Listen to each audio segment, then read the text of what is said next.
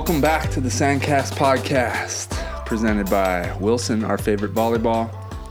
And at some point here, we'll take a Waiakea water break because, uh, you know, been lucky enough to have them hydrating us during the show.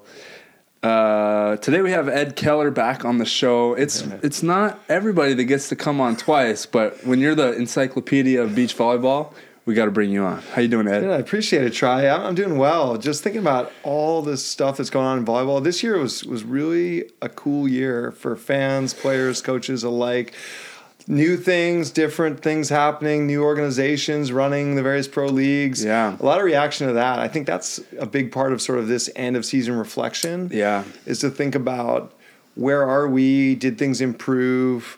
From a fan's perspective, the two tours, from players' perspective, Yeah. from a revenue, like can you make a good living doing this? Yeah. There's a lot going on right now. It's it's pretty intense. That's why it's cool to have you on the show, actually, because we don't really get that fan perspective on the show, and you know maybe we should bring more fans on. But you're like the ultimate fan because you're you're like a hybrid coach, hybrid historian of the sport, hybrid uh, player yourself, and but also just the ultimate fan. I'm, like, could make you this actually clear, travel? way. I'm gonna make this clear. I was never a very good player. I played. Yeah, but you I barely, in I barely South Bay. scraped AAA. I won a couple matches in a Mm-hmm. couple first rounds of qualifiers, but and I played a lot of four man. So like, but my perspective early on, I was kind of lucky. I, I moved to California when I was 19. I was still in college back Mm-hmm. east, and my parents moved to 8th Street, Hermosa. And, and kind of one of the interesting things I've been thinking about this last couple weeks is Rosie, right? Yeah. Because he just got in the Hall of Fame. Very rarely, I wanted him ballot. to come on the podcast with Oh. you. We we might need to brag about that guy a little bit. He's one of my favorite human beings of all time. Yeah, so do they actually have ballots for the? It's the CBVA Hall of Fame. That's right, they which do is- have ballots. So that's just California, and, and is there another I- Hall of Fame? There. Okay, so Or there's this is the one you want to be. there's in, a, a volleyball overall Hall of Fame in Right. Holyoke, Massachusetts. Mhm. There's an international volleyball Hall of Fame. I think somewhere probably in Switzerland. Yeah, yeah, knows? yeah. But this is the one. This is the CBVA, the California Beach Hall of Fame. This is the beach and, volleyball And the, this is interesting because.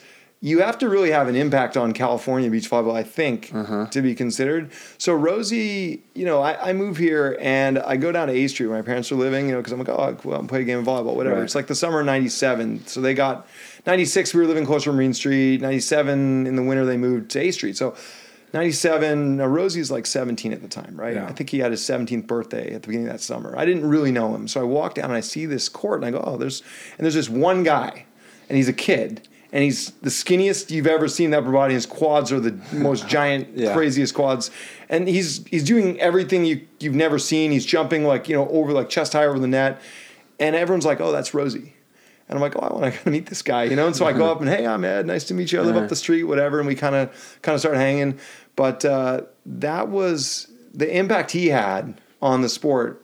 I there's no other player I can remember myself saying I'm going to go to everything he plays. I don't care if it's a four man, if it's a AAA tournament, if it's a, some kind of a drunk draw. I'm going to watch this guy play. Yeah. As a, a young fan at that time, I was Mm-hmm. about 20, and I'd been playing volleyball only for maybe about four or five years. Yeah. But I drove up and down the coast for an entire summer and watched every AAA tournament he played in because it was so captivating. Yeah, and aside from just how legitimately good he was at volleyball at the highest highest level, he kind of had this aura about him as well. It was like uh, like like someone else could uh, have an, an amazing legacy without actually being that good at volleyball. The way that he interacted and like was or is just like the definition of the volleyball community in the South Bay, and then you go international and you go travel overseas. And everybody 'cause knows how- Rosie. yeah. He hangs out with everybody. How many players do you know that when they lose a match in a limited tournament, go right in the stands to kick back with the crowd, have a quick beer, like, Yeah.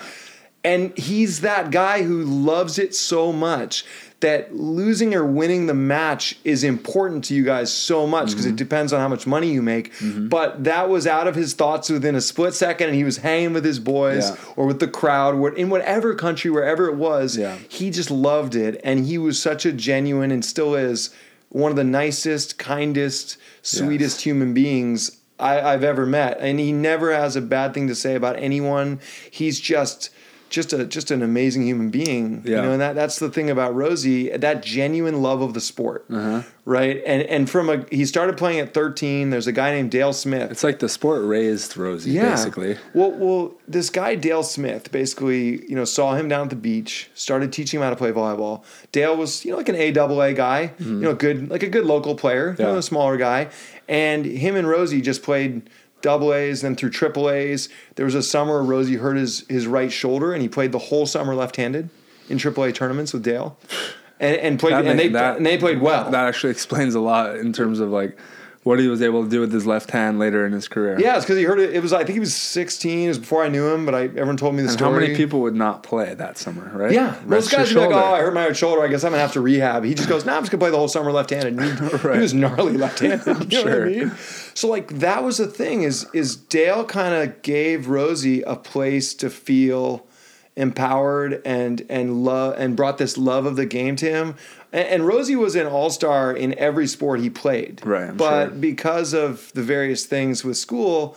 You know, volleyball was the thing he could do without having to go to go to high school. Right. You know, so he could 360 dunk both ways when he was 16. Yeah, I I, mean, think it. about how many people can even 360 dunk at all. How I want to try to explain to fans that didn't get to watch him back in the day, and I don't even know if I.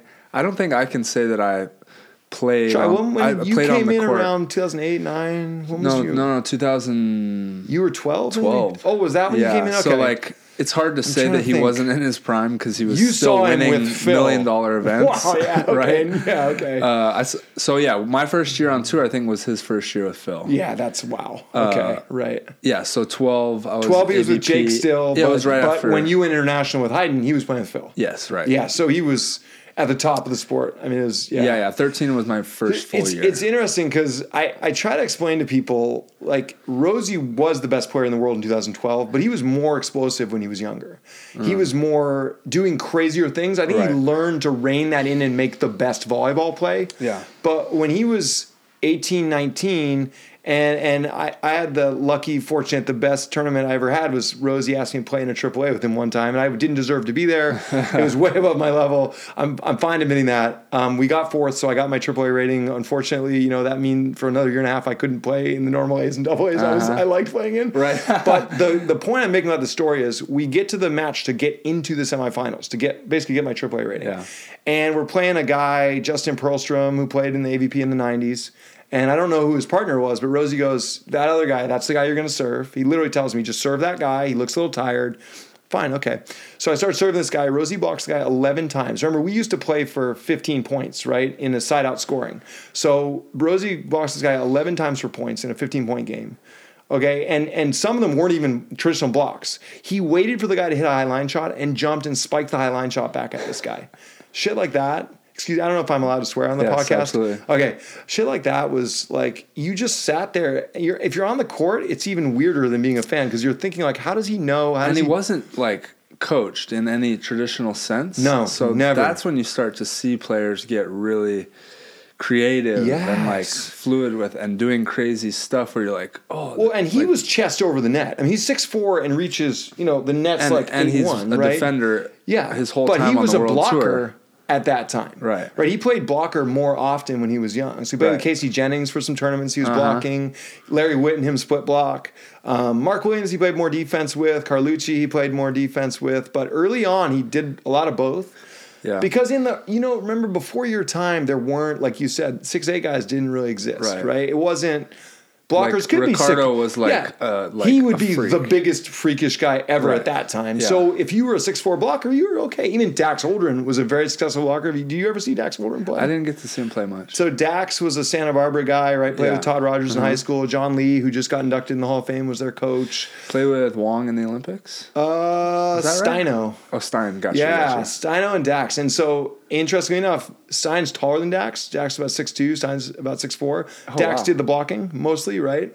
And he was very successful. They won a lot of tournaments. He played with Fonoi as a blocker. He played with Todd Rogers as a blocker, and he was 6'2 and I love you, Dax. If you watch this, you didn't jump very high, but you were an amazing athlete. I played with his cousin in college, so I, Dare Holdren, so I can say this and be okay with it. Yeah. But uh, Dax was a phenomenal hand-eye. Right. Right. So guys like Canyon Ceman, guys in those days weren't that big, but boy, could they side out. Right, right, right. On, even on the small court. Yeah, yeah, yeah. They just hit the corner every time with a lot of heat, or if you tried to jump in, they could cut it back Yeah, yeah, or yeah. whatever. So I think like there was a group of players after the AVP went bankrupt the first time, around 98, 99, and 2000, it kind of resurrected, that were still hanging on, that were great players in the 90s. You saw like Whitmarsh still played for a while. There were guys who still played for a bit. And Then, then, you got this 16 year old. slowly but surely, all of a sudden, the guys like Rosie appear. Well, I mean, there weren't a lot of, there really is no other Rosie, but Right. Rosie appears. He does qualify at 16. Well, he was about to turn 17 the next week.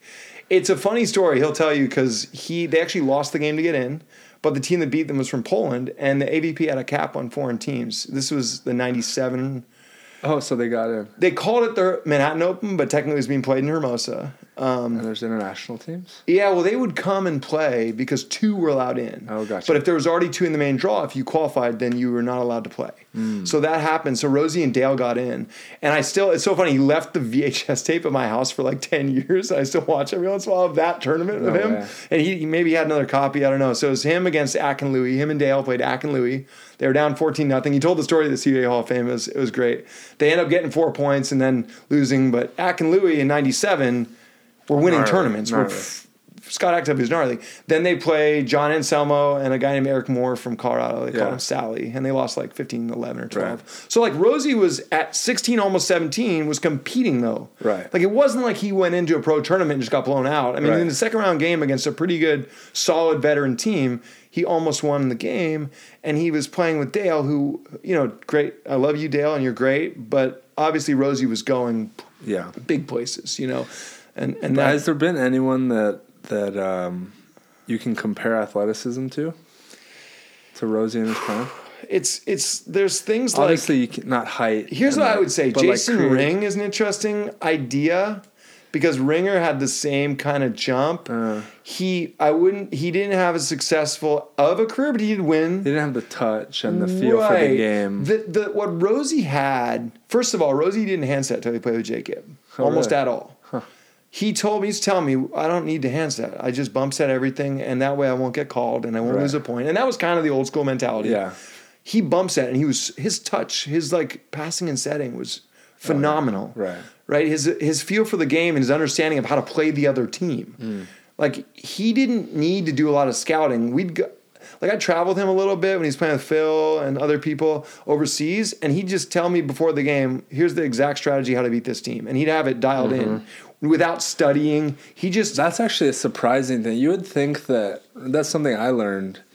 You'd think that Rosie's the kind of guy um, that is just feels the game and it's just natural. I just step out there and play. I don't need like a to think too much. no, He's not he, really thinking he too had much. a game plan, but he didn't spend a lot of time studying ahead of time. Right. You know But what's a good but story he, about Rosie? he had a good feel for it, Yeah. and, he, and he has strategy. Like you watch him play poker, Oh, like stuff like this. This guy's thinking. Yes. and he understands. He's a brilliant strategy. sports mind. Where- yeah. yeah. His mom told me. Sorry to cut you off, Travis. His mom told me when he was two, he would watch football games and understand all the plays. He would say, Yes. "Oh, that's the wide receiver going on a post route," like when he was Right, like two right, or yeah. three years old. It was like he's just has that brilliance of understanding of all sport. Yeah. like it just made sense to him. So Right. when he came to volleyball, the, there's not that many pieces, hmm. moving pieces, so he could really understand the strategy right, Yeah, yeah, yeah, very yeah. quickly. Right, Yeah, Rosie, legend. he's I'm so happy for him. it's it's such a beautiful thing to see him inducted in the hmm. Hall of Fame because again, it's not about how many tournaments you win or all this other stuff. It's just about a what an amazing human being he is, but b what an impact he had on the game because things like the Vegas line. You know, I was standing under like the there's there was like a light tower on that side of the court, Yeah. and me and the Rosie Raiders were kind of lined up around that area when that happened. I was sleeping in my car. I drove to Vegas just because I was like, I'm gonna go watch Rosie play on the Yeah. King of the Beach. You know, if you like haven't seen the Vegas line, just Dude. YouTube it. I think you could just do it. Sean Rosenthal, Vegas, Vegas line. line. That's all you got to put in there. And Lambo was Mike Lambert is a Yeah. monstrous spot. At the time, this is the weird thing. It's 2005, right? Yeah. Rosie's playing with Larry Witt in his third year. They've won two tournaments. They had some finals, some semis. But Rosie's really emerging as people know he's going to be something really special. He's about 25 at the time. Yeah. But you've got a few blockers at that time where, were the, the remember Mike Lambert had been playing with Karch, Hmm. who was Karch is basically almost the end of his career at that point. They still won a tournament at one point playing the I formation, right? Hmm. And then you've got Jake Gibb, who was the MVP in 2005, winning four tournaments with Stein. And then you've got a few other guys. One of them was Phil, who was kind of under the radar at that mm-hmm. point. People didn't think Phil was going to be the best blocker. Everyone's waiting for Mike Lambert. Mike Lambert's decision was going to define the teams of the next year and Right. through the Olympics. Yeah. He decided to grab Stein, which who was probably the best defender at the time. Right. And if he hadn't got injured, we probably would have had a totally different picture. Right. You know, because Lambert and Stein were nasty. Yeah. You know, and, and sure. then and but then you know you have Jake Gibb, the MVP, who's like, okay, I guess I lost Stein. I'm gonna grab this young kid Rosie. Mm-hmm. And Rosie told some unbelievable stories at that Hall of Fame. And and and for the for the folks out there, you can watch Rosie's Hall of Fame speech and all the stories and Jake and all that. It was amazing. So some of those anecdotal stories in there are just were incredible. Of his time with Jake, it was just Right. especially early on, Yeah. because it's figuring out that partnership that worked out so well. The best him. Rosie was probably 2012 Rosie, where where they dominated the world tour, and he was just he was so dialed in, and, and it took playing with Jake, like like because Jake was so disciplined. Yeah, he had like- all the other things down. the like I spent so in my single years before I got married in 2008, I was basically out on the beach hanging with the guys all the time because that's what you do, right. Right. And I was spent a lot of time with with Rosie and Larry Witt, especially from about 2000 till about maybe 2006 ish. You know, that was.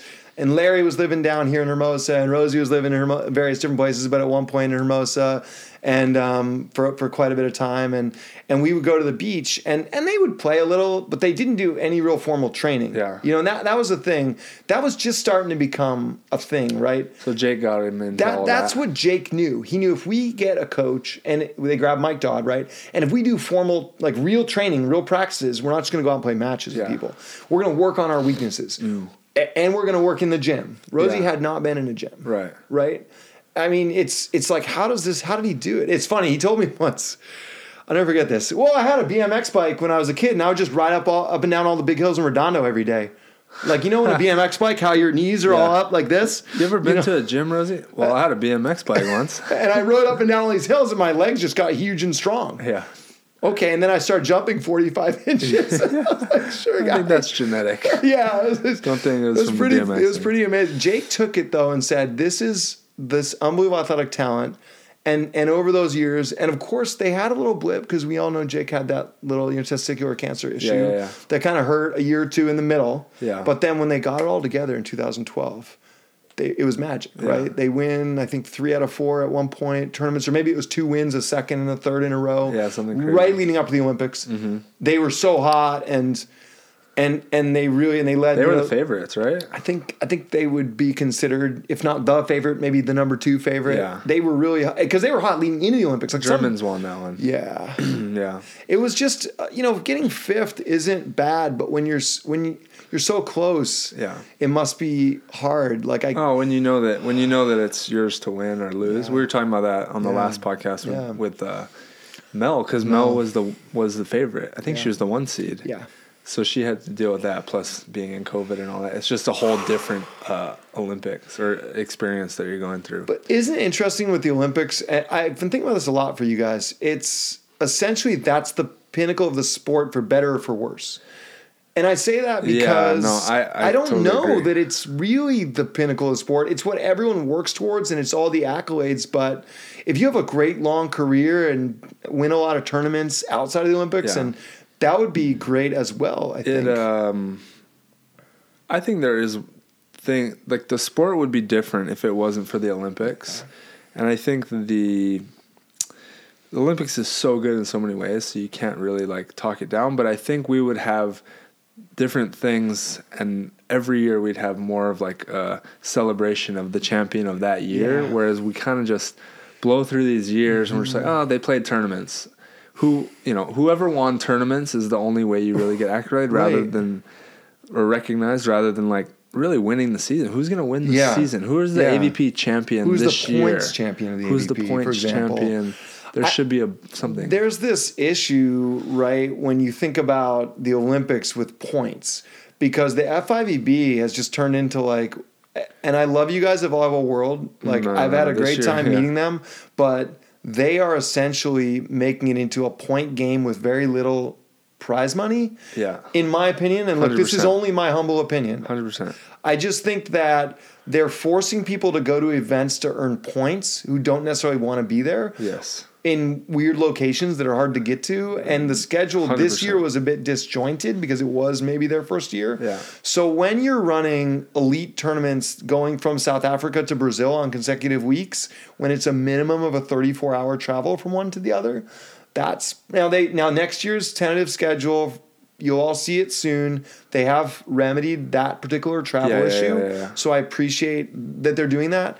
But I do think that you know you can only motivate players with points for so long before they start to just be like, I'm over this. Yeah, you're basically for. Well, they are over it. You know, I'm in the the players association conversations, and no one's happy. No. not, not the How young you be? players who are getting all this opportunity because you really just have to win two, do well in two events, and you're you could be top twenty in the world.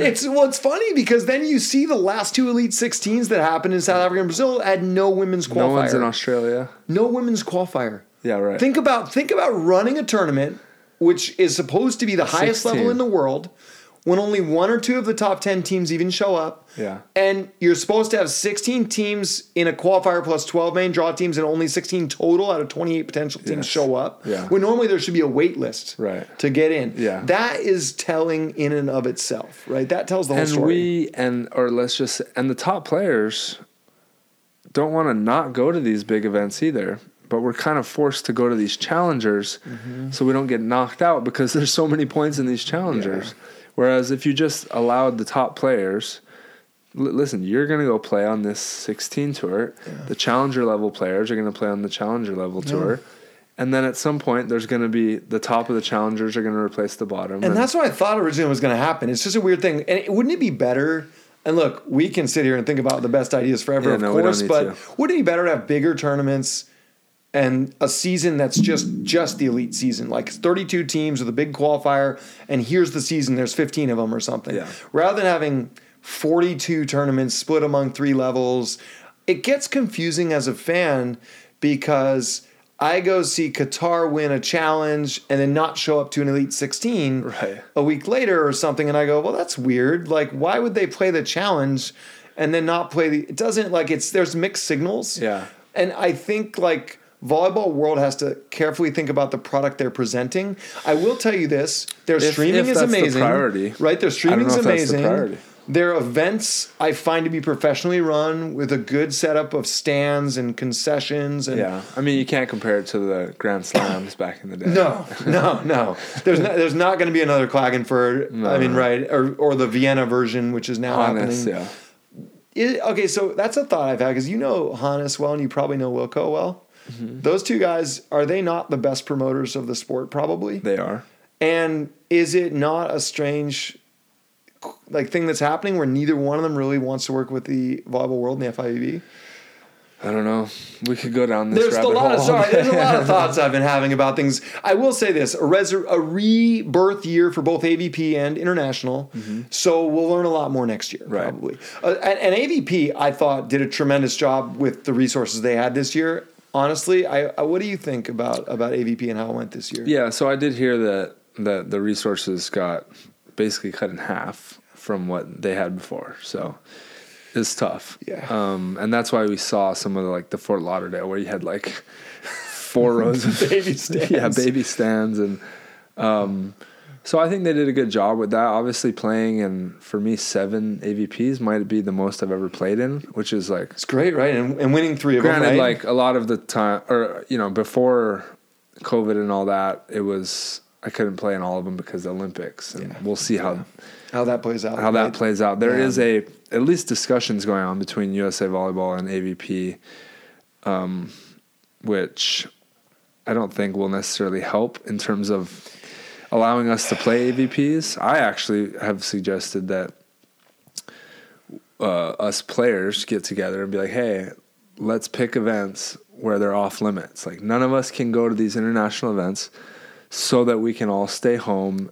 Nobody's gonna leave. Have a nice full field AVP. Nobody's gonna right? leave and, and Yeah. be the one team to go sneak points while Right. we're playing in an AVP. Right, right. We all just agree we're gonna play in these AVPs. That'd be really cool. Develop this uh, domestic because tour. the domestic tour has to be our lifeblood for you as USA Yeah. Mm-hmm. players and for us as USA fans and and who- whatever the role is. I think with USA volleyball, I hope that more can be cooperated on there because the there was a time when the AVP was, you know, as we all know, was a thriving a way for people to make a living and not just the top four, six, eight players. Right. There was a time when 30, 40 guys, now it was men only at that time, so I can't really say men and women, but at the time the men's tour, the AVP in the in the early 90s, especially up until maybe 95 or 96, was providing a good living for probably 30 or 40 guys. You know, I mean, there was guys getting consistent nines that would make 30, 40 grand a year plus endorsements. The endorsements were crazy back Yeah. then. Someone told me, do you hear this? Oakley was paying guys 75 grand to wear Oakley sunglasses. Did Kent Steffes say that? I don't know. I have a funny story about Kent Steffes. I loved that he was on. He's honestly one of my favorite players of all time because of his skill and ability and everything. I went to high school with his two first cousins, and I went stayed with his mom and dad in the summer of '93. Mm-hmm. I just started playing volleyball, and this is my first experience watching beach volleyball. So it's interesting. My first time watching a beach volleyball match was the Manhattan Open in '93, and and so my my buddy who is Kent's first cousin, Josh Apgar, and um, you know, he goes, "Hey, we're gonna go out and see my cousin Kent," and I we just started playing high school volleyball together like that past year. And he goes, "You want to come with me?" I go, "Okay." I was lucky enough; my parents, you know, got me a plane ticket, and we stayed with Kent with Kent's parents, Jackson, and I forgot his mom's name. I'm really sad about that. They lived up in Palisades, and we Right. and so here I am watching the Manhattan Open at its. abs- I mean, At Kent Steffes' house. from we drove down, you know, to watch the Right. Open, right? But, like, we staying I at stayed his at his parents' house. house, Yeah, I stayed at his parents' house, and and but it was like back then how big the stands were at the Uh-huh. Manhattan Open. It was it must have been ten thousand people. Like it was huge, Dang. eight or ten. It was. Mo- I mean, I mean, I could be exaggerating crazy, but it felt like as a Yeah. Well, As there a- wasn't like that, like as much VIP at the top. No, no it. It was VIP. just like straight. it was stands. huge stands on Like four big- sides that went way up. It was kind yeah. of slanted, then went way up. Yeah. And and and that the other funny memory. There's a couple memories I have of that that like come through. I'm not here. I'm like 17 years old, and I'm Yeah. so starstruck. Right. Beyond starstruck. Jose Loyola to me was the number one person to see, and I always tell Now people. it's just your homie. I know, right? Jose is so cool. God, he's the coolest guy ever. But I remember just like being like, oh my God, it's Jose Loyola. Like it was, there was no one cooler in the universe to me because when cool is he would warm up, Yeah. And isn't it funny how as guys, we always look at how hard people hit the ball in warm ups? Yeah, was yeah, when you're a oh, young Oh, 100%. player. It's like, And Loyola's that guy. Oh, he was that dude. He hit the ball sideways, like halfway up the stands. Like he didn't hit it down the back part of the stands. He hit it so it would bounce sideways halfway up the stands. I was like, who is this guy? He was apparently 39 inches tested vertical in the sand at that time for Okay. Jose. In the sand. sand. tested at 39 inches. So if you just think about how physical he was, I mean, he was that original, almost like a pre-Rosie Rosie. Right, yeah, yeah, Right, yeah. like, but way more technical because he came from the Brazilian and he was that guy. I mean, he was the guy. Jose won 55 tournaments. I mean, he's no joke. You Oh, know what. I mean? He's Oh, like yeah. all-time legend. Right. And and I love that he's leading the USA volleyball developmental stuff. Yeah. And I love his style, and he's just the coolest dude. So Still out there every day. uh, he's grinding, man. Yeah. Yeah, he's a Um, warrior. But what's your outlook like on the AVP at least, like Well, domestically? I, I like so as long as they can kind of keep what they did this year, I think the fans really enjoyed the experience overall of most of the events. Uh, certain ones in particular, New Orleans. I had never been to an event in New Orleans. So I went to that one. It was held at this really cool, like sort of beach club kind of spot, like bar, restaurant. Coconut Beach or something yeah. like that? That place I was still haven't been. that place was sick. And I mean, the event was, you know what's fun about it was the party atmosphere. It reminded me of the 90s again. How was Like- the event? Like, did it feel professional though, or did it Yeah, kind of I feel mean, amateur? that like, one was better. The Coconut Beach one had pretty good stands. Okay. They had like little VIP on either side and stands on two sides, and it felt good. It's small, I mean, though. it was smaller. It wasn't the Gold Series. Yeah. Right, but eh, with what they had there, they had a crowd. Like a strong crowd of rabid local fans who Mm-hmm. loved it, and the volleyball. I think at this point, the volleyball has is the best it's ever been, like skill wise. We're going to take a quick break from the show, not just any break. This is the Waiakea water break. Now, Waiakea has been keeping us hydrated all year long, not just with any ordinary water. This is Hawaiian volcanic water.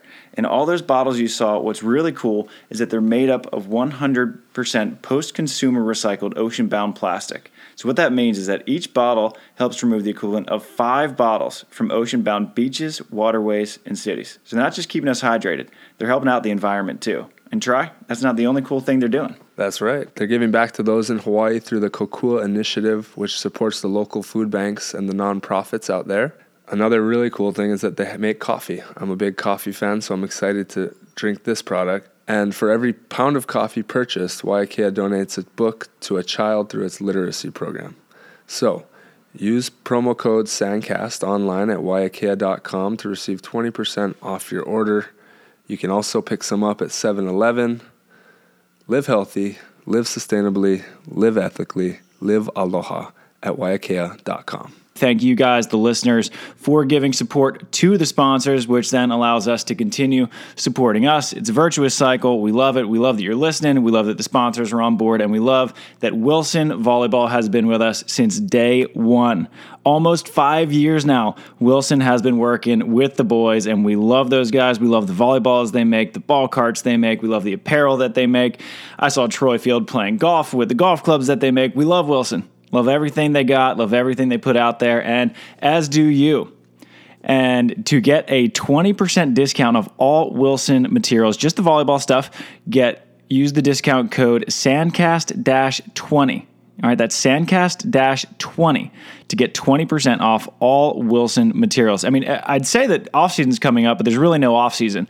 But at this point in the year, you probably need to restock up on volleyballs. I know I have. I just put in an order for 15 more. It's about time for you to do the same. So use the discount code Sandcast 20 to restock on all Wilson volleyballs, the best beach volleyball in the game.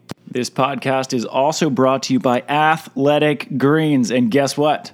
Tri and I just signed on another year long contract with Athletic Greens, keeping the partnership going because it is one of the best partnerships we could have for this podcast. If you guys aren't on Athletic Greens yet, if you're not taking those scoops of those green veggies, I cannot recommend it enough. I haven't been sick in two years because of Athletic Greens, and we bring it on the road. They have these awesome little travel packs that they bring, you can bring on the road with you. I bring them everywhere. I haven't missed a day in the last year and a half or so, pretty much ever since me and Tri started working with them. It's basically a multivitamin, the, the best multivitamin on the block. It's cheap. It's less than $3 a day, which it might sound expensive, but if you're investing in your health, it's cheaper than your cold brew coffee habit. It's cheaper than the lattes, and it's way better for you. All right, it's it's the the best all-in-one nutritional insurance you can get. I mean, Joe Rogan, he has it. Tim Ferriss is promoting it. Michael Gervais promoting it. Andrew Huberman's promoting it.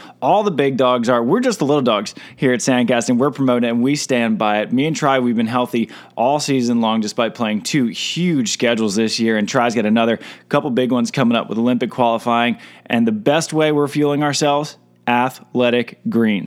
And you can fuel yourself the same way by using our code athleticgreens.com slash sandcast. All right, that's where you get our partner deal. You will get five free packs and a year's supply of their vitamin D. That is a year's supply of vitamin D. Now, we're on the beach, we get a lot of it anyway, but you can always use more. It's so good for your immune system. It's so good for your overall health. So that is athleticgreens.com slash sandcast. That's where you will find our partner deal. So I cannot encourage you enough to pick up some athletic greens today. If you love the podcast and want to show how much you love the podcast, then get some Sandcast merchandise. We've got t shirts, we've got tank tops, we've got coffee mugs, hats, long sleeves, sweatshirts, backpacks, you name it. If you go to sandcastmerch.com, you can find virtually anything you want. And if there's nothing in our store that you don't, that you want, you can just send us an email and we'll make it for you. That's how easy it is. So if you want to rock your the merch of your favorite podcast today, tomorrow, whenever you want to get it, go to sandcastmerch.com and start rocking some Sandcast apparel. Looking for a book to read? Well, I know the absolute perfect one. If you're listening to this podcast, that means you are obviously a volleyball fan of some sort, be it indoors or beach volleyball. And that means that you have probably heard of a guy named Kent Steffes. And if you haven't, well, you can flip open our book, Kings of Summer. You can find it on Amazon, Barnes & Noble, anywhere books are sold, you can find our book, Kings of Summer, The Rise of Beach Volleyball. Now, Ken, he didn't do interviews for like 20 years after his retirement when he was 30. He's the most dominant beach volleyball player of all time. He won more than half the tournaments he played. He won the 1996 Olympic gold medal with Karch Kiraly, and we wrote all about it. We had the first inside look of the rise of beach volleyball from the first professional tournament in 1976 up until those 1996 Atlanta Games, the first that beach volleyball was in the Olympics. I, had an absolute blast working on this book with Ken, and Ken had a blast writing on it. He's been writing a ton on Facebook. He is back in the beach volleyball game, and the best, I mean, it's honestly you know, it, it's the work that I'm probably more proud of than anything that I've done because it, it had interviews from all the greats. It had Sinjin Smith, it had Karch Kiraly, it's got Randy, Dodd, Hovland, and then Kent's there the whole time, his voice going in and out and writing it with me. And if you're a fan of old school beach volleyball, if you're a fan of beach volleyball at all, if you're a fan of volleyball or the Olympics or just stories of greatness, that is the one for you. So go ahead, go to Amazon and pick up a copy of Kings of Summer today. Really? You know, I, I think so. Interesting. I don't like. That's actually a good conversation, is because you're um, one of the only people who kind of has seen. Um, th- what three, So, three, four generations, but like, I'm- and comparing the athlete because you always hear legends, so Right. you're like, oh, that guy must have been better than anybody we're seeing here Right. today.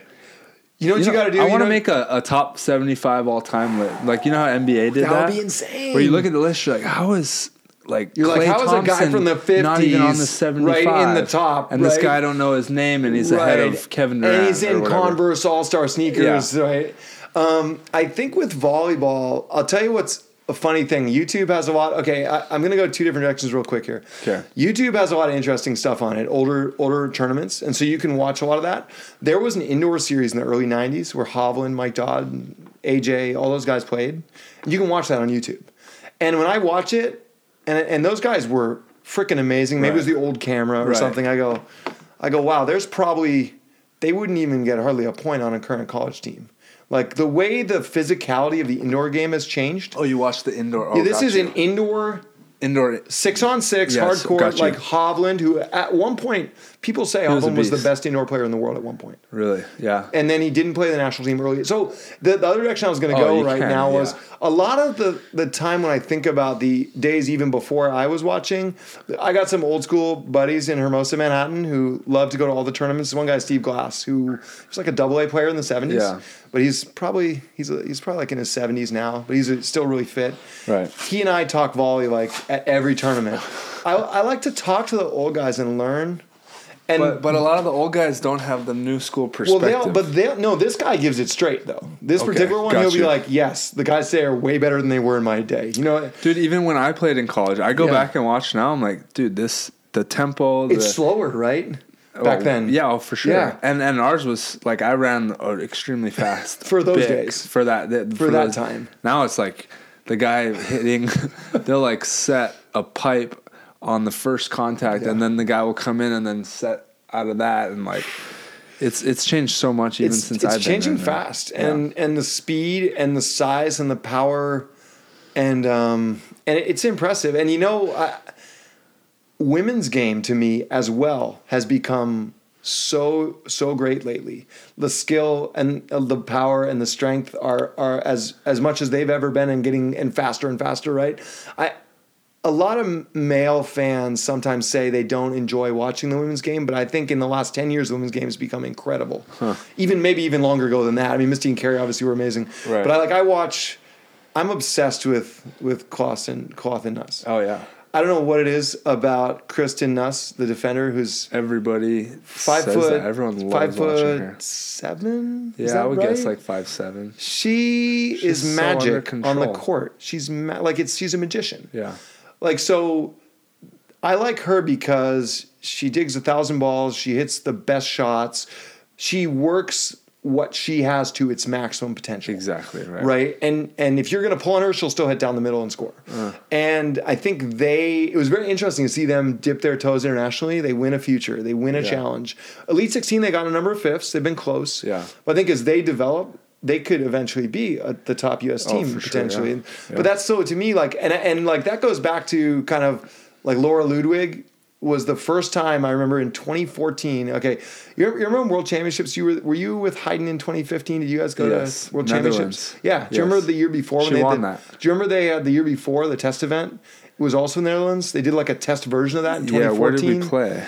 It was Apeldoorn, Utrecht, uh, Den Haag. I don't think I played in a one Maybe before that. the one. So 2014 was the one Rosie got to the finals and lost. that was on the beach though. Yes. Yes. But they also they had pool Poland, play. right? Yeah. And I was sitting next to a Polish fan in the front row, and he was giving it to me the whole match. They have crazy volleyball. Oh, dude, this guy was like, "We're gonna freaking smoke your guys!" ah," And I was like, "Dude, I got Rosie and Phil all day. Yeah, Are you kidding?" yeah. And somehow we lost to Mario and Fifi, who are great Yeah. players. Yeah. Uh, Mariusz Prudel, I think people call Mario, I don't and know. Yeah. and Felix, people call We, Fifi. we call right? him ponytail. Ponytail he he. That was his career year though. oh yeah, they went Like- off. They were number one at one point, right? they had like Trading two. off They had like two Phil. seconds in a first. Yeah. And and Rosie and Phil had first, first, second, Yeah. first. But like it, it was that was the tournament I saw Laura Ludwig play really close up for the first time, Mm. and that's what kind of made me say women's volleyball is freaking amazing. She actually, was dope. dude. She Yeah. would bounce balls into the stands during matches And she's and, and it was kind of like and fired um, up like Like how Sponcil dives Yes. now, where you're like, whoa, that's not a girl dive. Like, Yeah, I mean, like, it is now. It but, is, but that the like strength, Ludwig was doing the that. speed Yeah, have exactly. developed. The athleticism of the women's game is amazing to me right now. Yeah. and and there are like it's you know what it reminds me of. Remember back in like the '80s NBA, if you ever were old enough to watch '80s Yeah, NBA, yeah. there were tall guys, but they were like what we call gorns. you Yeah, know what I mean? They're just big ogres who could barely move. Yeah. because they're in the NBA because they're seven footers. Like Right. like I don't know.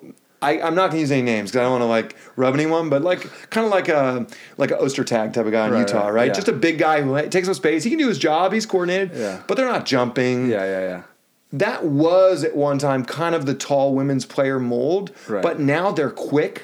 The tall girls, they run, they jump, Pass. they pass nails, they Yeah. Uh-huh. set gold with their hands. Like this, okay, the setting has become better, a lot better. Right. I see this debate sometimes. People debate who's the best setter. I mean, Phil. How do you? How do you- always- how can it not be Phil? Well, I always think like, how do you even vote for that? Like, you really need someone paying attention to it and like doing analytics. Over different. Because if someone has nice hands, right? Right. Which does who cares if you have nice hands? Like Right, right, it just looks soft and nice. Is it in the right spot? Is it in a spot that you think is good, or the guy that hitting it thinks That's a good call. Because you change partners. It's all like- about how you know. It's not like Rogers ever ran anything other than an up and down. one set. So Yeah. So you never saw Phil having to ah. set a tempo. That's a like, good call, dude. Like a Hyden, right? Where That's a it's like call. he's running over there, running over He's here. He's taking a lot of tempo, transition, shoveling it over here. That's a really good call. I didn't think about that. Um, that's interesting. It's just uh, when, when we're voting for it, I'm like, I mean, You almost yeah, he can't- He sets it up and down and in the same spot every time. Well, so you remember when he first played Rosie and, and they had Rosie starting um, on the left and Phil on the right. Yeah. And Rosie, previous to that with Jake, he would take like sort of a like Yeah. a like a high ball, but kind of near Like closer Jake's to the actually an underrated setter, Jake's but his great hands setter. aren't like They it doesn't look, look that perfect, pretty. but even puts- Rosie's are weird. Right, Rosie has that weird like almost finger. three finger Yeah. push. Yeah, I know. I'm always like, but it comes ama- out perfect. And his bump setting, his transition, his location is flawless, and, s- Jake's the location Euros. is flawless. Some some of these euros are ridiculous too. Oh, so yeah. I don't know how you can vote on best setter. Yeah, I think, but like with Phil, so like Phil was setting that up and down Raji set Yeah. to Rosie Uh. From the wrong side at 1st right? So they would they put Phil on the right the Uh-huh. Yeah. first season, and they had some success. They like win the first tournament they're together, and Rosie looks at me and goes, "We're good," and I'm like, "Uh oh, here we go." and Rosie, you know, they get a ninth, a seventeenth, a win, a fifth, a ninth, and and then they switch Yeah.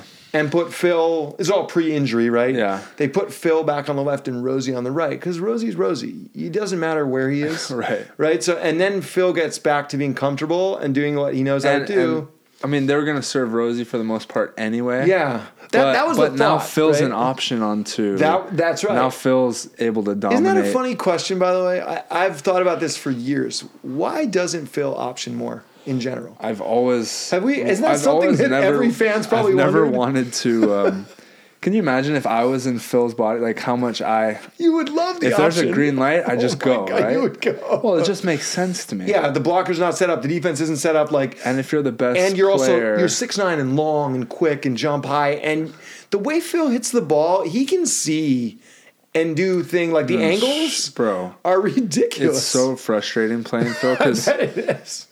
I don't even know if it's vision. It is vision, but, But he it- jumps a little. He, like he would jump a little higher than me, I think. Yeah. and he's already bigger. Yeah. So I'd and I'd have to wait. I'd be like, okay, I gotta like Yeah. show something. like- Yeah. and I'd jump and like maybe dive a little bit. Yeah. Fade one way, and he'd get up and like see me. And then just in midair, just turn the other direction. Yeah. And while I'm already over Yeah, here, I'm yeah. like, oh well, now You're like, it's too late. I'm Yeah, already in the I'm air. already done. And just bounce it like there's no block. Like up. there's- yeah. I'm just like, how do I like? I could jump later, Like, but then he can hit straight like OT. Phil reminds me of an athlete who could have played many sports.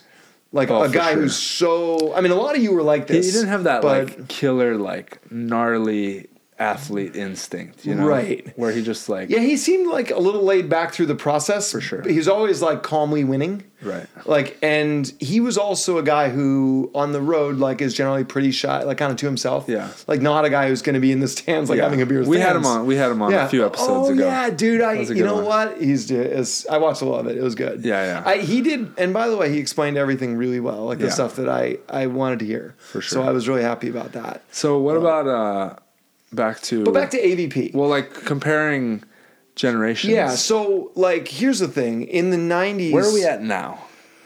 I, I think in terms of volleyball? Well, I think we're at the highest Mm. it's ever been. I think it always progresses that way as long as you're not in one of the lulls caused by a bad like bankruptcy of the tour where a lot of players drop out, Which has been which has been kind of several times, career. right? You've, had, I you've done in a few of them, right at the first bankruptcy, Yeah, and, then, right when we kind of got momentum. the second like resale happens, but I was it- hoping that like you know we get the Donald era, and then I'd climb my way to the top, kind of where we're at now, and then we the tour would be big, and I could capitalize on it. you So, know? so think about the difference between let's start with big court versus small court, right? Yeah. And some of the intrinsic differences.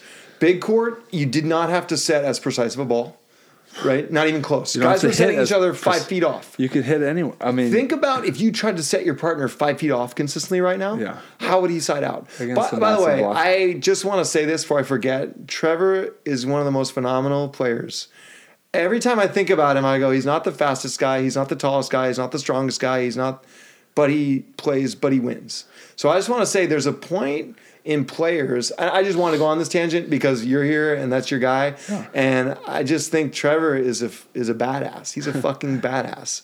You yeah, know, he very underestimated. dude, he wins. So when you at the end of the day, like if you're a young volleyball player and you're like, oh, I jump so high and all this, focus on learning how to be really mentally tough. Like focus on like that's what I think Trevor is. It doesn't matter the score. It doesn't matter how many fans are screaming at him. It doesn't matter who they're playing. You guys are playing. The guy just sides out like a Right. machine, right? Yeah. and digs the ball at the moment you need it, or gets that key little block like when he pre- like He has a um, right? relentless uh, confidence. Yeah. like you can't break his yeah, confidence. that's right.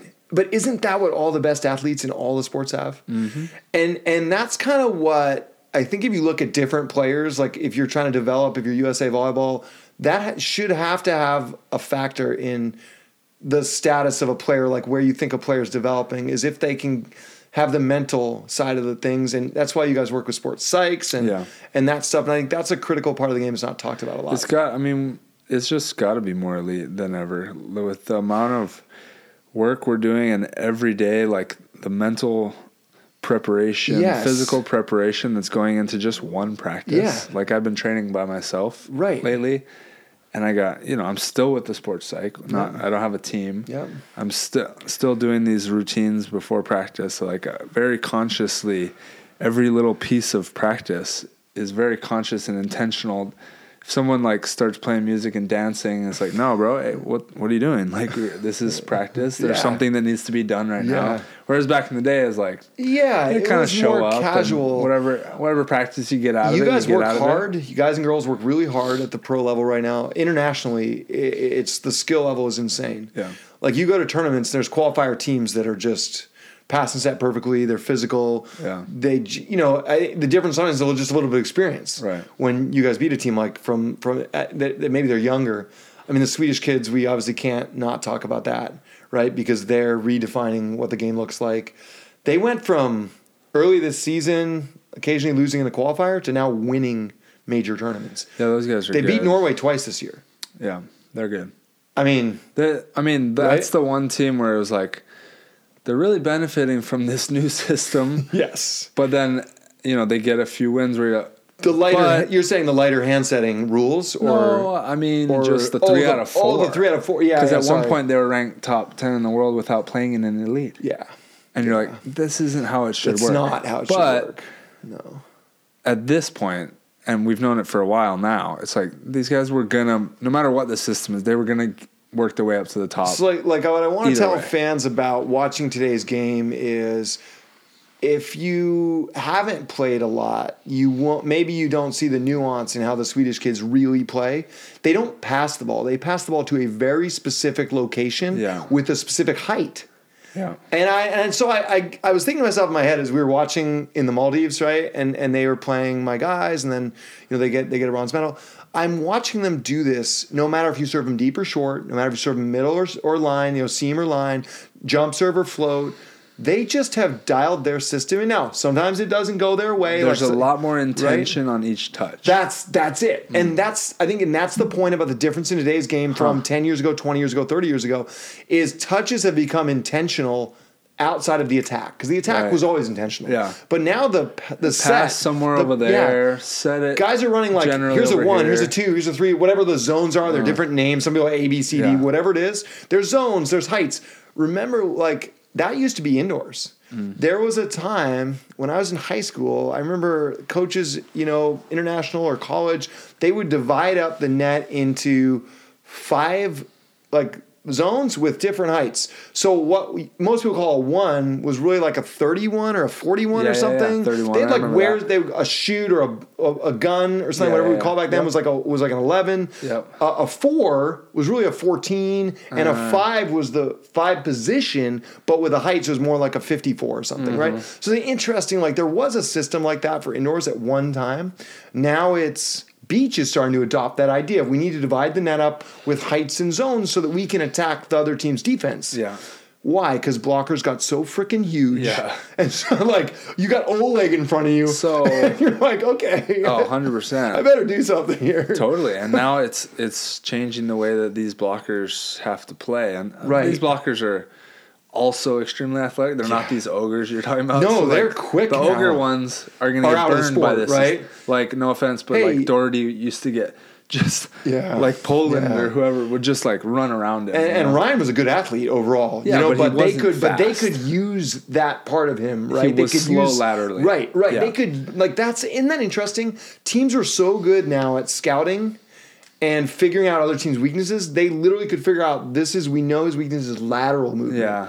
And we're going to attack that. Yeah, yeah, yeah. That's very technical compared to like no one did that in the '90s. Right. Even in the maybe the early to mid 2000s, I don't think people were really doing that. Yeah. So it's it's really cool to see the advancement in the thought behind. and a lot of that is right? coming internationally. Like they're the ones Yeah. doing this uh, forward thinking and Yeah. like creating these things. And my thought is like, I just haven't really wrapped my brain around the jump setting because when it first came out, p- teams weren't executing it well. Like even I did it a few times Yeah, where yeah. I'm like proud to say I was like, oh, it was one of the. Obviously, people probably been doing it since Early the jump 80s. setting, right? But like, yeah, I did it. No, just nobody juke jump set in the 80s. I don't. Think, I don't know. I, I remember doing it a few times with Yeah. Hyden just because I could, and it was just fun for me. And but I had to do it in the perfect situation, and I had to make sure Hyden had no one up. So here's or my he'd be mad. Here's my question for you as a defensive blocker in Right. that situation. If a guy jump sets, can you tell if he's going to option or set early enough, or do you think it does work? Because isn't that the point of the jump set? No, it freaking works. Okay, 'cause the- the Swedish there's- kids- There's the there's def- max right? jumping Yeah. to where you're If you can pull have back to and jump change with it, them, and and, then you have yeah, to play this yes. late indoor style Yes, blocking, which actually it it's really hard. But I actually Well, you're good at it. if anyone's gonna be good, I middle, feel like I could be better at Yeah. it than other. Yeah, because I used to play middle yeah, blocker. So you could actually hang with that. But you're still late I'm saying blocking. This, doesn't it seem like sometimes the jump setters commit to the set too early and don't fake the hit so that the blocker is just out with the hitter anyway? Or do you think it's that's not an issue? wait. So do Like, they so I, commit I to think the set sometimes they soon? jump set and they never look like they're going to swing. Right. Well, it depends on the Sometimes. angle. So Okay. I think I think um, obviously Sweden has it down. Partain's Yeah. got it down a lot Dude, because he's he's amazing. because he's an indoor setter. So he's used to coming in to jump set a ball. So- Yes. and he's a lefty. Yeah. So he's coming in to jump set and he just gets to decide right there. So when we played like indoors, like that was pretty flawless Yeah. the, the way he was playing it. And we, we would have needed to strategize a I little think better. you're right. That's that's the part. So it's interesting because I think that's he Partain is. Wow, is he He's good? doing good. I My mean, thought is though, should Yeah. teams, players be out there trying to work on that? Like, are we there yet? I, I don't I think Or if it's got to be I certain think individuals. I think it takes a while to develop if it's not something that you're doing naturally. Like Partain does it naturally, like Yeah. you said, because he came from the indoors and well, like and- I, I feel like I can do it. You know what? What Razzie or Razzle Razzie, the Swedish coach? You know, Oh, yeah, yeah. He what he said was that it took them four years to perfect their passing system. Yeah, because when So, I mean- when we first saw them, it was like they're screwing themselves up too much. It took a while. It's so, interesting that you say that it's a passing system, not a setting system. Right. Hmm. because it's about like I was thinking about it. It just took me listening to him say that, and then really watching their games carefully. Yeah. To see that they pass high to near the net.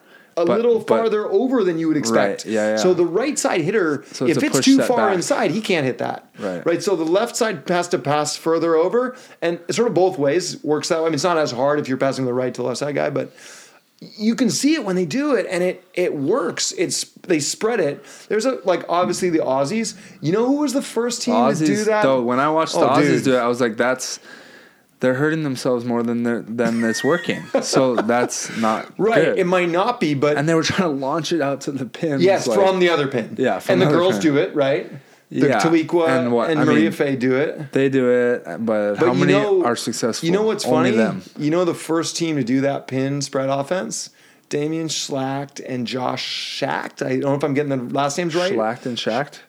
Yeah, literally. Damien, Josh, I think were their first names on the world tour for Australia in about 2005 or six. Why has Australia always wanted to run They this? must have, de- a coach there must have decided it was a good idea in the mid and, 2000s. and everyone has to do it. And for some reason, they've always pushed it. So what's it, McHugh right now with really- Paul Burnett? You right? just, yeah, you really Yeah. just have to look at it because, like, what's a good side out percentage? Seventy percent. well, so are you subtracting errors or are you keeping it? Uh, yeah. I mean, just If you, if With you, for one match, yeah. What's like the average? Like, if you're above this, for a, I know for a season like 400 is pretty average, right? Right. Or what we call 400, which is 40%, right? Right. I know 50% was the leading kill percentage on the AVP this year. Over the whole season, 50% was the Okay. highest. was So let's just one. say 50%. So let's say 50 or better, you're doing really well in a, in a tournament, let's say. so like, Yeah. if the Swedes were to run it up and down, uh-huh. Like they're obviously really good volleyball players. They are good players, volleyball players, yeah. Would they be siding out the same percentage and not Hmm. wasting jumps? I think so. Are like, are they only doing? Because they're are physical. they only able to? Have you Because seen old that players left can't do sider this. jump, dude? He's crazy. Hyden wouldn't be playing if he No. jumped set every ball. Every, because imagine how many extra jumps that is. so many jumps. So exactly. many jumps. But then I was also Is it because they're 19 or 20 or whatever? Oh, 100%. Okay, yeah, okay. but if it works, everyone would do it. Yeah. And is it actually significantly more jumps? Because if you jump set and get the kill, then your partner Doesn't partner jump. doesn't jump. So that So subtracts the a jump. Yeah, so it's an equal. Every time that your partner hits it, You're mm-hmm. it's an extra jump. But if you're optioning, it's the same number of jumps. Right. So maybe on average, you're adding 50% more jumps. maybe not. Maybe not even that many. No, not even that many. Maybe yeah, a third right? more jumps or Right, something. third maybe. At that age, they're not going to care. But as they go along, And then long tournaments in the heat. right. Well, if there's a lot of wind, deep sand, like there's interesting things you don't see as much on international that you see more AVP, right? But that could factor in. But that. it's like at the point now where you're seeing, okay, this is this is a system that can work. Is it worth starting to implement it or like trying because how it? long is it going to take to learn it? Yeah, well, but like, are you going to get mm. left behind if you don't? Too, Ooh, that's a good question. I guess it depends each team. Like if you're Yeah, already having success, don't change, right? And there's some people just straight up can't yeah, jump well, set and like right. option like But a I- lot of them actually. I think like each team, like if you're more veteran and you have your system, like you and you and Trev, you you wouldn't change and do that because what's the Trevor's not going to start No, jump okay, setting. no, okay, I used to jump set a little bit with him. Yeah. And he wasn't ready. Don't you think it changes the timing of the hitter too? If you're used to that like off the yeah, ground for set, sure. But if you got no one up, like oh, who well, cares about your life. timing? Yeah, life is good, right? Yeah, Like Hyden was cool with me jump setting. Really? If I get him no one up, because he has just such good feet yeah, to ball. yeah, yeah, yeah. Trevor would pass it. You see me jump, and he just he just stands straight up, and then I jump set it back, and no, said, no dude, don't do that. I was like, if there's no one up, you got to hit it, dude. like, But I mean, what do you Trevor's like more of a guy who works off the defense to get his side outs than he is like a guy who's going to be stoked on no one up. Right? I mean, he still can crush balls. Obviously, every, Yeah. all you guys can. But it's interesting. I I don't think if you're so like so then there's there's a so there's teams running other weird things too. Like they run to the middle as a setter and they do little back quicks and front quicks Yeah. and other stuff. There's Adrian and all the weird stuff he does. And that's how about that new team switch up? What's the So now up? Adrian's playing. hear. With, you know, Adrian's playing with Alex No. Ranghieri. No, You didn't hear this yet? Ranghieri. My boy and Ranghieri Adrian just texted me a couple days ago. Yeah. So I Ranghieri and I hang out sometimes, and he like he, Oh, he gave me the kind gelato spot when I was in Oh, we Rome love and that all guy. that, Yeah, and we, we do pizza and whatnot. He's like the stereotypical Italian stallion, like uh, Dude, that guy. I don't know. You know, giving you espresso, Oh. he'll go party and be the, just Oh, pulling that- all the trim. That was the best. That was the best thing he said to me. We were in Dubai at the end of his tournament. He's playing with that young guy. You know, we call the guy Mowgli because he Yeah, looks like the yeah, jungle yeah. guy.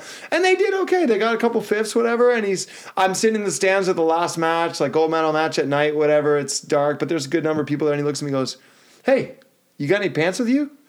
I'm like, because I'm wearing shorts at the, the match. I'm like, what are you talking about, pants? He's like, we're going out after this. I'm like, I'm going to bed, bro. But I'm old and married, but have fun. Yeah. I was like, but it was cool. He's so rad. Yeah. And and so I see something. One of the gnarlier athletes I've oh, seen. Oh, dude, the jump when- on him when he's oh my, when he's healthy. healthy. He was so gnarly with Adrian the first round, first time through. Yeah, he blocked Oh a lot of balls. god, and he was like That's kind of what made that team work because Adrian's going to scoot around and dig, but not have a huge like transition percentage. But Alex has hands too, he has good hands. and so he can set Adrian. So, but you know, from what I gather, Lupo snagged Rossi okay, from Adrian. huh? From what I gather, Because I also know playing with Adrian, you don't get the support of the federation, which, Right. Which which hurts. Screw Because in Italy, dude. so this goes Uh, back to it's what we were talking so about BS earlier the way they about treat him, by yeah. way. Oh, it is. Because if if you're in the international game, you know you're not going to make a huge amount of prize money. So the federations that have a huge advantage are the ones that salary up their players, right? Russia, well, not right now, but Poland, Italy, sometimes Brazil. Um, but on the other side of the coin, Germany is apparently really tough with the federation. The duchies have a really good federation, right? Yeah. So, like, think about if your federation paid you a salary to play. I mean, you guys do get a nice stipend, Yeah. living stipend. It's not a Yeah. full salary, but No, it's US, something. We're, we're lucky. In I think the US does hook it up. Place. No, USA volleyball does as much as they can, and and really is working hard to improve. a that. lot better than a lot of other. They're places. working hard to improve that. Yeah. And and so um so anyway, like but looking at like Italy, like like you said, Adrian's not getting support from the Federation means his partner's not. So if Rossi, if Lupo calls you up, and Lupo's like the god over there, right? Right. And Lupo's the, also the man, right? And I, there's no one cooler than Lupo. Like you go out to eat with, if you go out to eat with Lupo, it's one of the best. It's like a really, it's the most amazing experience. He orders so much food, and if I try not to eat some of it. Eddie, what do you not eat it for? It's so good. You got to eat another piece, please. So we're eating all this food. We're down in Brazil, and I go. We're like, he's like, you know, his coach is Fosco, Yeah. and his other guy Carlos Cartaya, that travels them, an old Florida guy. I've known Carlos forever. So Carlos and I are walking behind him, and, and I'm like, "Where are we going, dude? Uh, we're going to the supermarket. Well, we just ate dinner. What are we doing in the supermarket? Well, Lupo wants a pint of ice cream or something. So we go and he buys the big old gallon of ice cream and gets a bunch of plastic spoons, and won't like he's like, you have to eat it, Ed. I'm like. I don't want any ice cream. No, I'm sorry. Here's a spoon. You must eat ice cream. I'm like, okay, I guess I'm eating ice cream. So Lupo apparently gets gets Rossi Got you. because Okay. there was no uh, one else for him to play with. What was he gonna do? Like go drag out like Mar- Matteo Martino or something, and like an old indoor guy? Or there wasn't. He didn't play. Remember, after him and Ranghieri split, he hasn't played a single tournament. Was there bad blood between he and Nicolai, or was just like, God, we played together for so I, long? I don't know, not at all. I believe what, I like believe what happened was. Nicolai just said, you know what, we had a silver medal in you know in 2016. We've had a good run, but you know, funny fact, I'd say one of the best teams in the world over the stretch they played together, 11 sure. years, right? How, you know how many tournaments they won? I would. Th- my initial thought would be like ten. But the true answer is three. That's right? weird. So, and that's the perspective, right? That that like I think Nicolai's thinking we were in the top ten for eleven years, but we only won three tournaments, Right. major tournaments. I don't even think they played in lesser They were ones. probably in the top six. They were always in the top six. They were gnarly. So, but he gets Cottafava, and they won like their second tournament together. Uh, well, that's always honeymoon phase. Yeah, that's true. But yeah. Latvia, which was a full field, right? Yeah. And they went in and smashed people. Of course, Nora was out for injury, but Yeah. still. So you're right, honeymoon phase, but they're good. I mean, Yeah. Cottafava is another guy who runs a shorter set, right? Yeah. And with He that got a whip lot better this year too. yeah, he agreed. Yeah. agreed. Like he's, but playing with Nicolai. I always Yeah, used to call Nicolai the Italian Phil, uh, like kind of a poor man's Phil. Yeah, yeah. He hand sets really well. He's got a big jump serve. You basically can't serve him. Yeah. Right. It's kind of the same things you would say about Phil And just bounce balls. he'll just freaking detonate If you balls, jump right? It's- yeah, yeah. he just he sees it, he goes high. He Yeah. just yeah, it's like so in terms of AVP, just getting back to that for a second. Um, I I liked the tour series this year in a way because it's like a paid qualifier tour, right? It, it- does it feel that way, or does it feel different? We've talked that? about it a lot on the podcast. Does it feel like that? Because okay, so do you did you ever hear about the qualifier tour in the nineties? No, but There was a but I think there tour. should be a qualifier There, tour. there was It's a paid just- qualifier tour in the nineties. Guys like Jason Persley, John Anselmo, uh, It was probably fun Kevin. Wong, uh, Greg Schenkel. All those guys came out of that paid qualifier tour and got to be main draw players. Because in those days, you were a main draw player meant you traveled the whole tour. You could be exempt. right. They don't have that anymore.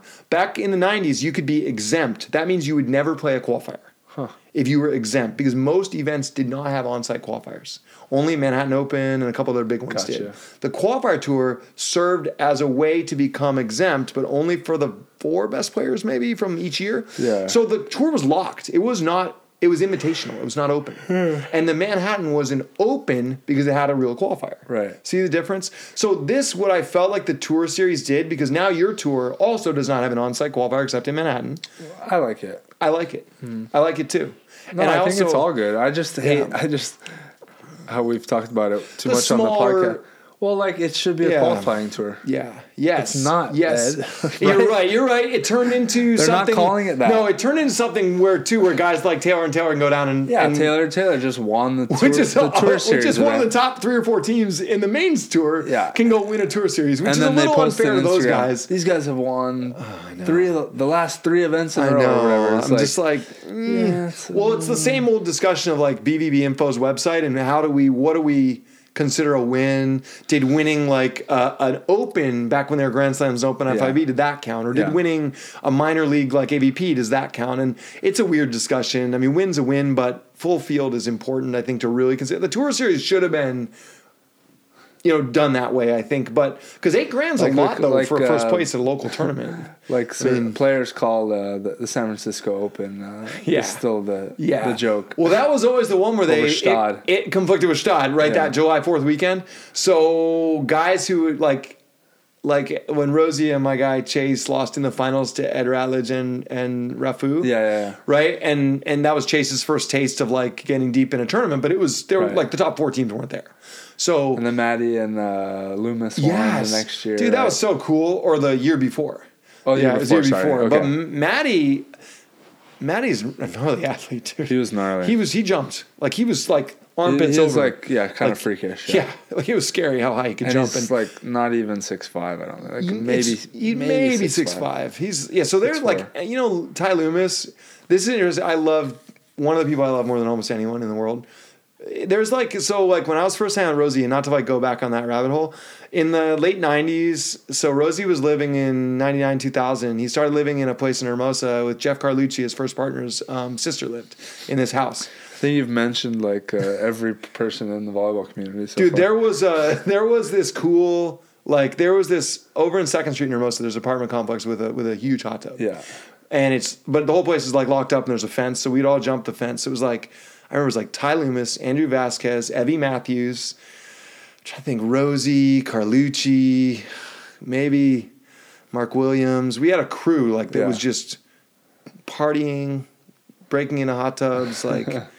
It was it was like and like the volleyball was part of the lifestyle for like an hour or two in the morning maybe Right. maybe a little format in the afternoon and then it would just Yeah. go and like Evie was fucking rad by the way Evie, Evie, yeah. Matthews was uh, was so strong Yeah. back then Oh, yeah. you know who else was really good Davenport Uh, Davenport played with Nygaard for a while Ah. dude he was Davenport had some had some semifinals on the AVP he's smart. dude he's a great player Yeah. that's another there's like it's so interesting the coaches of today were all like pretty strong players in their day like those guys Yeah. you know and and they bring a just such an experience and wealth of knowledge but that early man there was this like that was when the avp was like the leonard armato tour was just getting started and there was like an excitement and i I think like the players at that time though were not married. These guys, all these guys I'm talking about, they were young single guys. Yep. So like there was no like, and they could work as a bartender and afford a five hundred dollar studio in Hermosa.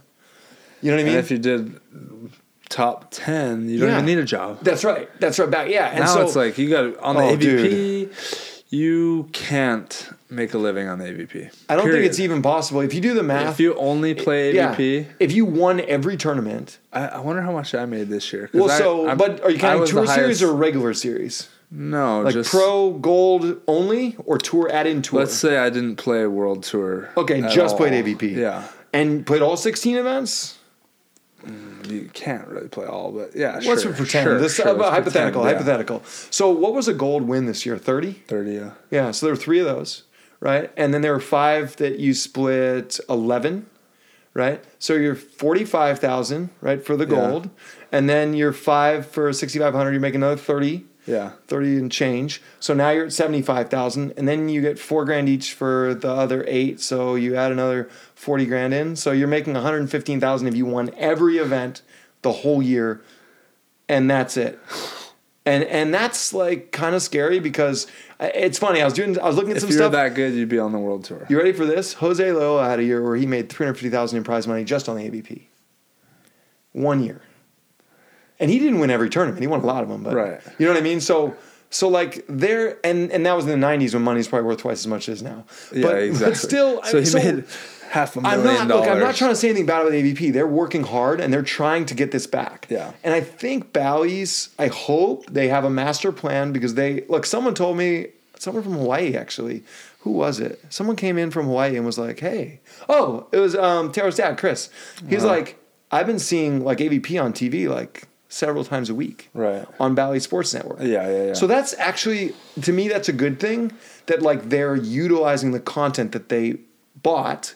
They bought the tour to get content for their TV networks and maybe do more stuff. We won't know until they release a new schedule. As soon as this next year's schedule come out, we'll have an idea of if they really are serious Yeah, or not, exactly. right? Because this was a kind of a test year. 'Cause the they guys- talked about the whole gambling thing and We've and investing in um, bringing in analytics Right, and people right. to, to do statistics. I mean, so here's my thing, right? AVP, the people who are running it on the ground, Conover, Glazebrook, all those guys Yeah. are amazing. Right. They're working their asses off. Yeah. They're producing the best thing they can do with what they have. Right. But it's Bally's who has to open the piggy bank if they care. A little bit. Just open it a little bit. Because, you know, what did they think? They were just going to buy this tour and spend nothing on it? Well, we all know there was some behind the scenes that they were going to even cut prize money, but they didn't, thanks to the AVP team fighting for you Right. guys. I think it was like um, it was like the regional sports network play, right? Yeah. Like where they're just trying to get own content. Yeah. And then they just tell the AVP, here's your budget. Yep. Uh, don't lose money. Yeah. so I mean, deal and, with it. and by the way, if you're out there who's saying, "Well, cornhole's on E ESPN," why isn't volleyball on ESPN? But the guys who play cornhole make ten grand a year, the best, the number one guy in the world. So don't worry about cornhole, right? you don't need to be on ESPN to make money. That's Right. even though it'd be great. Yeah. That's not the absolute requirement. Even though the early AVP in the '80s had a fight with ESPN, and they'll never put it on again. But that's just, I Yeah. think, from what I understand. Well, they will if the sport's big enough. That's right. If it'll so make them the money. point? Right. It's all That's- about making money. it- in the end of the day, it is like, and so we need to get this sport to a point where the the leagues are viable financially, and the players financially get rewarded for the work that you guys put in. Yeah. Because it's nuts how much you guys train and lift and do recovery and work with sports psychs. So it's a full time job. I don't think sure. like people who see you guys come down and train for two hours, five days a week, you know, typically, right? There's no days that I go to practice and just come back home. And Never. That's and that's it. It couldn't be. Like that's my day. Yeah, you couldn't be successful like that in Right. today's world. Right. So I mean, that's a good comparison for your earlier question of the different eras, because I don't want to out any of my buddies. I'll use Larry Witt as an example, because Larry would maybe play two days a week. And- Crazy. And, maybe go to the gym a few days a week. Yeah. And they were finishing, and they were like a top five team for three years, Crazy. 2003, four, and five. And they made more money in those three years than some of these top guys are going to make in five. Yeah, they, they did. They did well money wise. So it's like guys back then, and yeah, Larry was supremely talented. I mean, you ever seen someone hit over Furby's block 27 times in a row exactly in the corner? He was like, he was just like, we used to call Larry Witt Lairbot because he was like a robot. He did everything perfect, technically Yeah. perfect. So that that was the thing. But in those days, guys were like, I don't have to train this week. Hmm. I'll be fine. I'll go to the tournament. Dad, there's another good one. Rosie on his 21st birthday. Let's use this as another little segue. Even though we're getting probably getting a little on time. Um, We're fine? Okay. I mean, Yeah, whatever you want. I'm cool. it's up to you. Rosie and I were spending a lot of time together, and um, we go out for 21st birthday um, down at the pier in Hermosa. Rosie's 21st birthday Yeah. at Hermosa Pier. And so it's me and Rosie, and we are going to What meet up with more people later. But early, we were kind of kicking it at 16th Street, where I was. I just moved into 16th. No, maybe a year earlier. By the way, another thing we'll get to at some point is the fact that in those days you couldn't just walk up and play a game of volleyball in, in California. Right. Right. Guys would just tell you to go beat it. They'd be like, I don't know who the fuck you are. Get out of here. it doesn't exist anymore. Now it's kind of actually it's pretty cool, but you kind of have to bring your own players. But anyway, so Rosie and I were at 16th Street, and I'd finally broken in. I'd lived I lived in my apartment down there for like a year before they let me play on that beach. Like a year, like 16th. those guys were like, "Who the fuck get out of here, dude?" And that's where you're living now. Yeah, 16th Street in Same Hermosa. yeah. It was Akatubby and it was Yeah, Ian right. Clark and all these Ian Martin, all these guys, like right. And and and anyway, so Rosie and I are hanging out. He had probably gotten done training or whatever, and it's his 21st birthday, and it's June, right? I think June 19th. Yeah, and um, and we're gonna go get some drinks. So so my buddy Clayton and um, rest in peace, Clayton. We love you, buddy. um, Clayton uh, was a bartender at Sharky's for like 20 years. And um, he goes, "Hey, come on up." Except at that time, he had left Sharky's for like a year and went to Einstein's, which was then Abigail's. That one up on Manhattan Ave, around the corner from Pier Avenue. It's now like, uh, anyway, you don't know. Nobody's gonna It's before your time. and um, the guy puts 20 shots on the bar and is like, here you go, Rosie. This is your birthday present. And it was me, Clayton, one other guy, and Rosie. I can't remember who else was with us. Fuck, I wish I could remember. And me and Clayton and the other guy each do two shots, and Rosie proceeds to do all the rest of the shots in a row. Boom, boom, boom, boom, right? He's just ready to go. Like 15 He did like 14 shots, maybe Oh, 12 to 14 in that range. to And- start the night. Oh, dude, he was amazing. He was a he was a he's a rock star. That's so we like uh, what Taylor tries to do sometimes. yeah, so we so we go out and we have a great night and we just we're just going through all the typical bars, do Sharkies, Hennessy's, Malloy's. It's a fun night. I don't know, we're probably blacked out. I go in the house and he I don't know what happens to Rosie. Like I think he's out on the porch sleeping on my couch. So I'm like, that's cool out on the you know the deck furniture. I find out he he fell asleep over the railing with his arm like this. and it pinches a nerve in his arm and he loses feeling in his arm. Oh. So he has the Belmar Open that weekend, that coming weekend. This is like a Tuesday or something. Right. And he can't feel his right hand. like so- the next day. No, for like two weeks. Oh, he can't feel from like his elbow down. So he maybe it was only like half his hand or something. But he said he couldn't hold the ball to throw it up for a serve. He couldn't hand set, which he didn't do anyway, really, and he couldn't contact the ball right-handed. So he played the whole tournament left-handed, threw the ball left-handed, served left-handed, and got a 13th with Mark Williams. Got two main draw wins because back then it was 32 team draws Right. without Oh being able to have feeling in his right hand. So that's another funny one. Sorry, Sean, if I outed you, but that was a great It's night. all right, bro. You're already in the Hall of Fame. yeah, they aren't gonna take you out now. But that was another great one. But it's just like those, like there's a volleyball, Oh my God. like culture to the beach life, and and like Kevin Cleary. Do you know Kevin? Who's like I don't know that He was the original president of the AVP in Oh, yeah, 1983, yeah, and he played on the AVP for a long time. And he's one of the greatest ambassadors of the sport because he's committed to the beach lifestyle more than anybody. He still plays. Okay. He's got to be like 70 and he's in unbelievable shape. He still plays at least two days a week, doubles, competitively with good younger players. So, like, that's, I just want to mention Kevin Cleary because that's a little of his energy is kind of what is lost from the South Bay, at least right now. But there's other places. You can go to Florida and still have guys hanging out on the beach and playing ball all day, right? Right. We don't really have that anymore. You know yeah, what I mean? no. And it, it's not like Not that that's a good thing or a bad thing. I, I like, you know, thought that was the coolest thing too. And then I saw how my life kind of developed Yes. based on me just, you know, one step at a time putting things in place. I'm not just- saying you as pros need to go hang out on the beach all day. That's silly. No, totally. You know, but but like it was celebrated a bit though. And Yeah. it still is a bit because I Well, think listen to Hav or some well, of like those guys, fans will come Yeah. out. So you traveled across the country. You're here to watch volleyball, but also like kind of probably party and go to the bars Yes, that night and like hang out. And volleyball is one of those unique sports where the athletes will actually come out. You can't Yeah. come out. You're not going to see what- an NBA player No. out that night. very rare. Like, or if you do, Uh, unless you their have a lot of bodyguards are going to push you Yeah, away. right? exactly. But it's like it's like what Kent Steffes said on your show, Hmm. right? Was that he was like, we would go out early to the to the site to the city, and the local promoter at that city would set us up with these Yes, gigs to go promote the sport. Yeah, exactly. And I think that's something we could really learn. You know, Oh, 100%. And we'd be down to it's it, not up It's to you guys. It's the tour has to do that. And you kind of Right? have to be, you have to be paid to do it. Yeah, you do. I can't Yes. fly out No. and skip two days. No, you uh, can't. A, day or two. No, it has to be something Without- that's built into the ecosystem where you know you're getting fairly compensated. Yes, you Right? get And- compensated. yeah. But we're marketing the tour, and we're and you build these athletes so that they're even more valuable to market your tour. Because it's it's a it's I still think we do have a little bit of a Cali Florida rivalry sometimes, which is cool, right? A little bit. You think so? A little Uh, bit. It might still? be over now. Yeah, mostly right over, now they're guess. filling Nicker. That's oh yeah, they were really the, the Florida like real standard bearers. Yeah, they didn't. They weren't Yeah. like Florida, Florida Not like proud, rah, rah, but like the but- the Rosie's Raiders were like, We made that You guys story." are Florida Yeah, guys. yeah, right. We don't like you. You're Th- Florida. There was a I wish we were, it was more of like a Hawaii versus Cali versus Florida like vibe like that. You know, I want someone who knows if I'm right about this or not, because sometimes my memory fades a little on certain things. But the Greyhound, Nick's Yeah, Nick, nickname, yeah. which I freaking love. I remember the first time I heard that was this guy Vinny Tattoo, who's a '70s kind of '70s Open player who Another lives around the corner name. from me. 2003 Hermosa Open.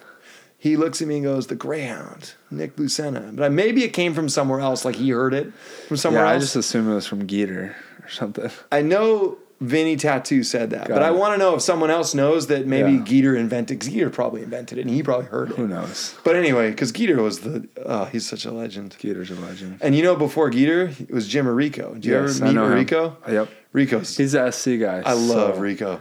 I know him. He's he's a bro. He's an all time still walking the. one of the best Yeah. ever. He, yeah. I wonder if uh, any of the listeners knew like half the names that were mentioned here, or like even like uh, a few of them. Dude, it's oh yeah, I forgot on that list with that early 2000 Rosie, Saeed Sulakane. Look up that guy. Yeah, he was yeah, a, a qualifier guy from San Diego. Saeed was Got good. money, huh? There's so many guys like the sport has gone through so many interesting phases, but in every phase you have those those young athletes who are scraping and clawing to get through qualifiers Yeah. to try to make a main draw and tell their buddies, I fucking qualified for an AVP. Yeah, You know, that's like and then for those guys like you, you knew you were up, up ahead of that head, you know, early, right? I mean, Yeah, did you yeah, know? I mean, did you know you're like, I'm not even gonna worry about qualifying. I'm Like gonna be right what? in. Like At how, what point? How quick did you know you were going to be a main draw, good main draw player? like, wait, okay, so 2012 Um, no, I you didn't started know. playing, but 2011, Well, so like I got some confidence. Jeffrey when I was- Carlson, right? yeah, Carlson. Yeah. Um, I got some confidence in college. I went back and played at Outrigger in an open, okay. and Wong played. Okay. It was a KOB actually. Wow. And then me and Wong were going at it Wow. uh, in the final, and I Holy and I should have beat him. I was really pissed off. I Wow. thought I thought I should have beat him. You him. were right there with Wonger, and you hadn't really played. And you could tell like he's cruising. You weren't he's like, playing Pro okay, I Beach at the time. this- You were indoor guy, right, at the time? But I, Wow. I, I, me and Riley started taking it seriously in Hawaii because I've always been. Do you know like a- Brian Thornton? Yes. Okay. I've always been a beach guy, so I uh, played as a kid in all these tournaments and started Yeah. blocking balls. Okay. I started blocking balls at in a different way, and I could tell from doing it and from other Yeah. people like seeing me do it and be Yeah. like, "Whoa!" Like tries a different breed of blocker. Yeah. And uh, so, So I took when- a lot of pride in it. When you came to AVP and started like playing qualifiers, you probably had a feeling that you were going to get through that. I felt like Pretty I was, quickly. I felt like I was a little higher level than You the guys I was to playing did you with. go to Europe at all and play indoors? I did. I played in You Puerto did? Rico and Oh. Turkey. Oh, okay. You played in Turkey. Wow, I didn't know that. So basically two Okay. halves. Oh no, and then I went back to Puerto Rico. You so did? two Okay. in Puerto Rico. but then it was just beach after that. Well, I was just playing beach in between. Okay. Because I'm like, I always knew that I was good at beach personally, kind of like nobody Casey, knew me. kind of similar Yeah, idea. Like he would do the Puerto Rico season, but he knew the beach My was first his thing. team in Puerto Rico was with Casey. No way. Yeah, you my guys must first have pro freaking gig. destroyed people. Oh, we were all right. Yeah? We we lost our setter, Uh, but um, guys like Felipe Relat and the right? setter. Yeah, no, I'm thinking of like some of the Puerto Rican guys down there. Oh yeah, yeah. Because there was some gnarly like Midwest school, like IPFW. I had Puerto yeah, Ricans, yeah, yeah, right? Yeah, And yeah. No, I guys who I became so real high. friends, real good friends with a bunch of them. Dude, that's fun. Um, but it. Wait, where are we going with this? I don't know. We're just kind of chatting about like you getting into the tour. Oh, yeah, so- because I was I was just saying like here's the thing about what kept the AVP healthy to some extent was there's this layer just below it of rabid players who are good but not great, Hmm. who play in different levels of tournaments, and then they want to watch their heroes play. Yeah. Like I played mostly in A's and double A's, right? And but I couldn't wait to see Rosie play and do things I could never hope to do. I couldn't wait to see Phil. Or I couldn't wait to see Nick or you or Yeah. whoever because it just in your head you're just imagining how amazing that must feel to play volleyball like you guys do. Yeah, yeah, yeah. So You know- for but for me it was it was literally one step at a time. Like Yeah. I, I didn't even know I could play AVP. I didn't even think about playing. AVP. You went to Hyden in your basically your second or third year, right? It's and pretty I, quick. my favorite blocker because I because I was Yeah, blocking so much yeah. was Sean Scott. no way. And you guys so are he- similar, kind of. He retired. I was like, oh, I got the Hawaii end. I'm gonna get Sean Scott's number from whoever. I don't know who I got it from. Wow. Sean, uh, hey, uh, I'm a Hawaii boy. Like, can I come get reps with you or like you know I'll, whatever, even if I'm shagging. Yeah. He's like, I'm retired, but here's Hyden's number. Seriously, that's Hyden's how it went the, down. Hyden's in the off season. He's like, yeah, I mean, if you want to get reps, I'm, Wow. a, I'm a rep guy. Just help me get reps. Holy smokes. And he, I thought I was just going to be kind of like yeah. maybe like slightly involved in practice, but like, let me get this guy his reps. That's unreal. He's like, all right, you can jump in. I mean, Oh, and- oh, okay, and- jump and in a little more. For those of you who watch this who don't know, Sean Scott and John Hyden were the only team to, that could regularly beat Phil and Todd. You know, Right. not regularly, but would beat Phil and Todd right, right. occasionally. Rosie and Phil, uh, Rosie and Jake very rarely, but I mean, Sean Scott and Hyden were really good. Won a lot of tournaments. And for you to get that invitation to go get reps with Hyden is huge. and then it was like a few weeks, and he just kept inviting me back. No and I just showed up and worked hard. And then eventually, he. I remember where we were at Playa. I was in the Oh, car, wow. like wiping sand off. He's like, "Hey, let's give this a shot." I was like, "Wait, what?"